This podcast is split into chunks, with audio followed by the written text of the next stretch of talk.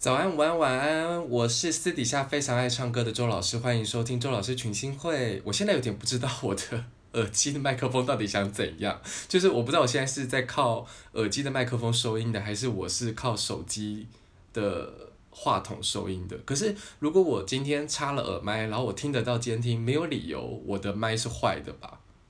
可是他最近的确是没办法靠那个键控制那个音量大小声了。我不知道我现在很 confused，也许这一切的一切就是在告诉大家应该要来上我的课，让我有，让我拿了学费之后可以去买新的耳机。这都不是重点，我为什么要赶快录这一集？是因为我良心不安呐、我为什么良心不安？因为这以以下的内容我好想跟你们分享哦。就是呃，我不晓得大家喜不喜欢之前就是我呃做星座猜想，关于就是动漫人物的那个、星座解析。我刚脑袋打架，就是一个很想讲现在预告讲的内容，但又在扯前面的废话的这种挣扎。然后呢，我会我即将推出一个新单元，就是这个单元其实是我的学生一直敲完的，就是我学生非常非常是什么非常想要听我聊这个内容，就是。呃，热唱占星学，就是本人呢在 Spotify 有建立一个播放清单，叫做“梅亚爱唱歌”。私底下爱唱歌的周老师其实很爱唱女生的歌，就是男生的歌对我来说，那个 我不晓得大家知不知道，就是我的大家知道吗？就是我的 key 其实不低。呃，你可能会听到我共鸣可以放得很下面，但我实际上人的 key 是不低的，呃，不低的，不低的。这集要不要重录啊？算了算了，不要不要重录，才一才不到两分钟，出了这么多有的没有的 trouble。呃，总之私底下，而且不知道为什么，我觉得听男生唱歌我很难有很大的共鸣，是因为自己不能唱吗？好像是因为这个样子。可是没有啊，像哎，我好像是对 key 高的人比较有兴趣，比如说那个他吉他吉他的现在叫什么？米津玄师哦，他因为我都记得他，我我很容易脑袋记得是他那个当初还在呃素人当素人创作的时候的那个时候的，就帮初音做很多音乐的那个时候的小名啊，米津玄师吧，应该没错吧？啊是吗？啊，无所谓，反正就他吉他就是像他就是 key key 蛮高的男生，我听他的声音我就很喜欢。比如说还有那个呃，石宇的中文叫做什么？领略什么什么什么东西吗？领导してしくれ，反正就是有唱呃十几二之食尸鬼，我的我的脑袋是不是坏了？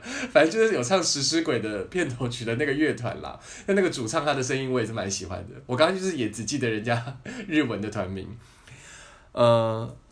好，扯这么多废话，就总之你可以去搜寻 Spotify，如果你有在使用 Spotify 的话，有一个清单播放清单叫做“梅亚爱唱歌”，妹仔爱唱歌，那个就是周老师本人呃设计的一个播放清单，里面就是搜罗了各种梅亚式呃热唱巴拉情歌，当然还有一些男女对唱，那是因为里面有那个女生的部分，我可以练那个女生的 key 这样，然后比如说像是珊瑚海啊，不该啊，我都是练那个 Lara 跟那个。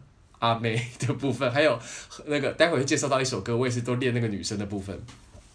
就这个所谓的热唱，我应该就会叫以后这个 topic 应该就会叫做梅亚爱唱歌啦。然后我后面就会介绍这个这一集的梅亚爱唱歌会用什么角度去用占星诠释这些。梅亚情歌，那呃，首先第一例就是第一集梅亚爱唱歌的第一集，所以这现在是一个预告哦，这一集还没有开始。梅亚爱唱歌的第一集，因为我想说先预告哈，大家就可以先去找这些歌来听，你就可以对这些歌有一些基础认知。然后以后的占星情歌，就是我会从这些歌的歌词去让你们了解，以及这以及这些歌词所透露出的这些澎湃的情感，连老师现在讲话都很有澎湃澎湃的情感，因为这结合本人热切及庞大的兴趣，呃。以及这些歌曲里面澎湃的情感，有时候甚至包括是这个演唱者本人，就是这个星座。我我会透过占星跟你们，呃，透过这些歌曲让你们更加了解占星学当中这些，比如说行星或是星座与我们之间的这个密切关联。首先第一集开门见山的第一集就叫做水象星座的梅亚情歌，我会从巨蟹、天蝎。我会为巨蟹座、天蝎座、双鱼座各我我已经不是我会为我已经为巨蟹座、天蝎座、双鱼座筛选了，从梅亚爱唱歌的情那个播放清单里面筛选出了三首年代不算太久远，大家应该都还很好搜寻的三首歌曲。只是有的歌不见得 KTV 有，所以你就只能在自己家里唱这样。这边我就先预告这九首歌是什么歌。首先巨蟹座第一首孙燕姿的《雨天》，第二首陈洁仪的《月弯弯》。哎，你们不用担心，就我虽然讲的慢，只是为了让你们听得清楚，这些文字我都会打在文字资讯区。嗨，不好意思，你有什么事吗？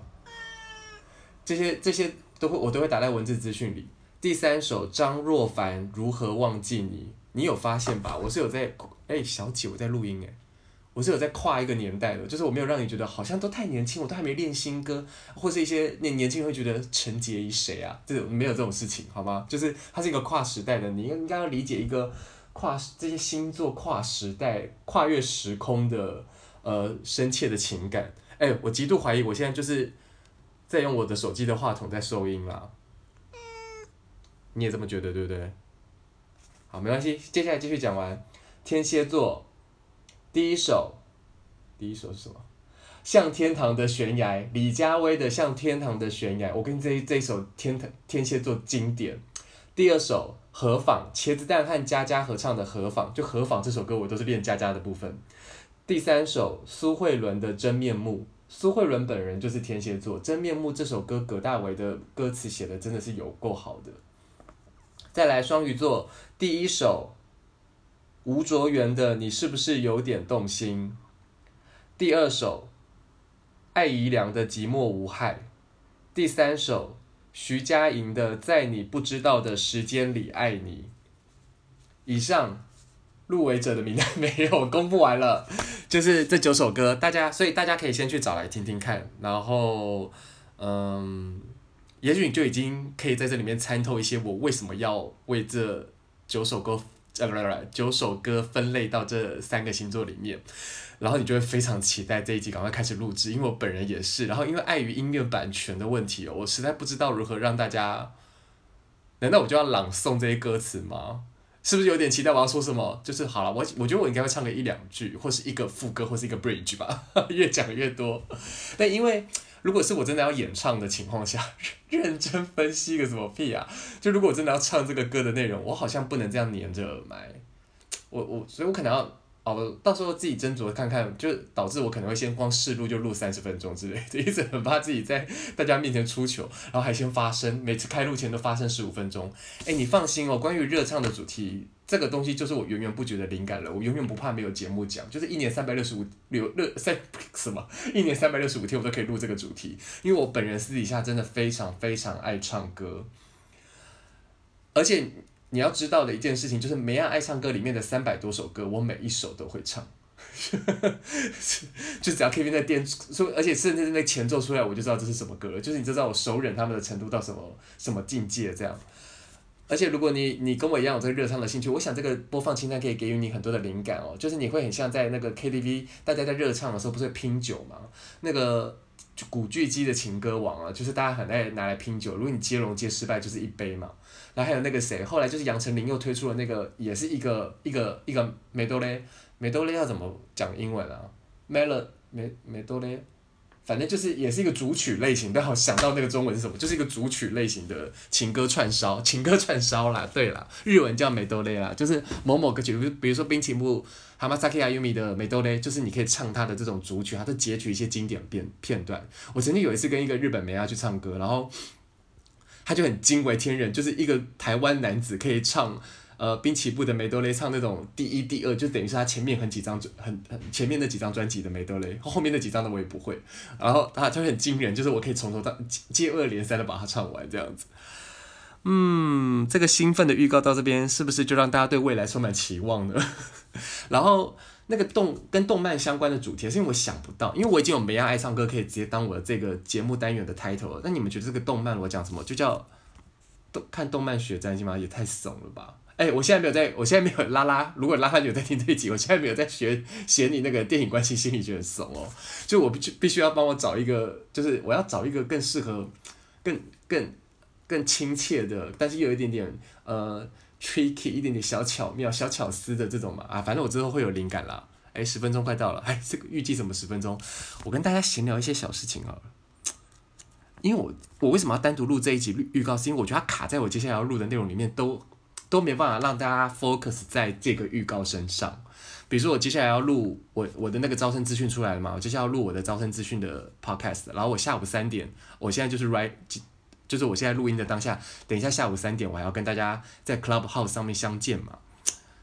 以及哦，我还跟我的学生在那边大言不惭的说我要来录一集水星，结果发现哇，我一我如果这个人呢，我这日水合相的家伙要录水星会没完没了，所以我必须像冥王星一样，我要稍微整理一下。其实已经有头有尾了，但是我需要整理一下，我要怎么样不要讲的太太多，就一我很怕我一不小心就会录三集。其实我觉得我我已经脑中有那个有那个那叫什么那个节目的 rundown，就是我就是会录到三集。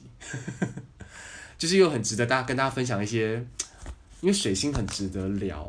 我们每个人如果能够好好认识自己的水星，好好接近自己的水星的话，会对你的人生有截然不同的转变。以及你一个人如果要展现自己显化的能力，如何让自己的主观意识决定客观现实，如何要让那个像是听起来像是吸引力法则，其实是创造力法则的那个法则可以。漂亮完整的运用在你身上，跟你人生的这个魔法阵相互结合。应该说，你如何运用你生命中属专属于你的那个魔法阵里的。显化的魔力，就是就是要看这颗水星。只是我们从小到大，我们那颗水星同时做两个预告。我们从小到大，我们这颗水水星都被压抑得非常可怜，所以我们才我们很多幼小的灵魂跟水星就越来越远，导致我们长大越不了解我们要怎么运用我们的水星。就这个时候，我们在理解这个水星，不单单只是在讲你的沟通表达能力而已，就是它就是一个你和这个世界产生连结的能量来源。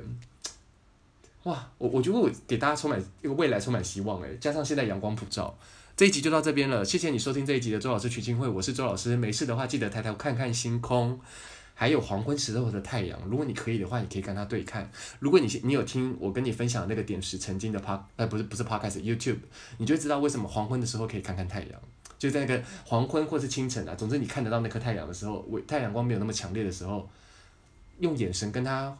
对，交流一下你的情感吧，那也是很有帮助的。不久后的下集见，拜拜。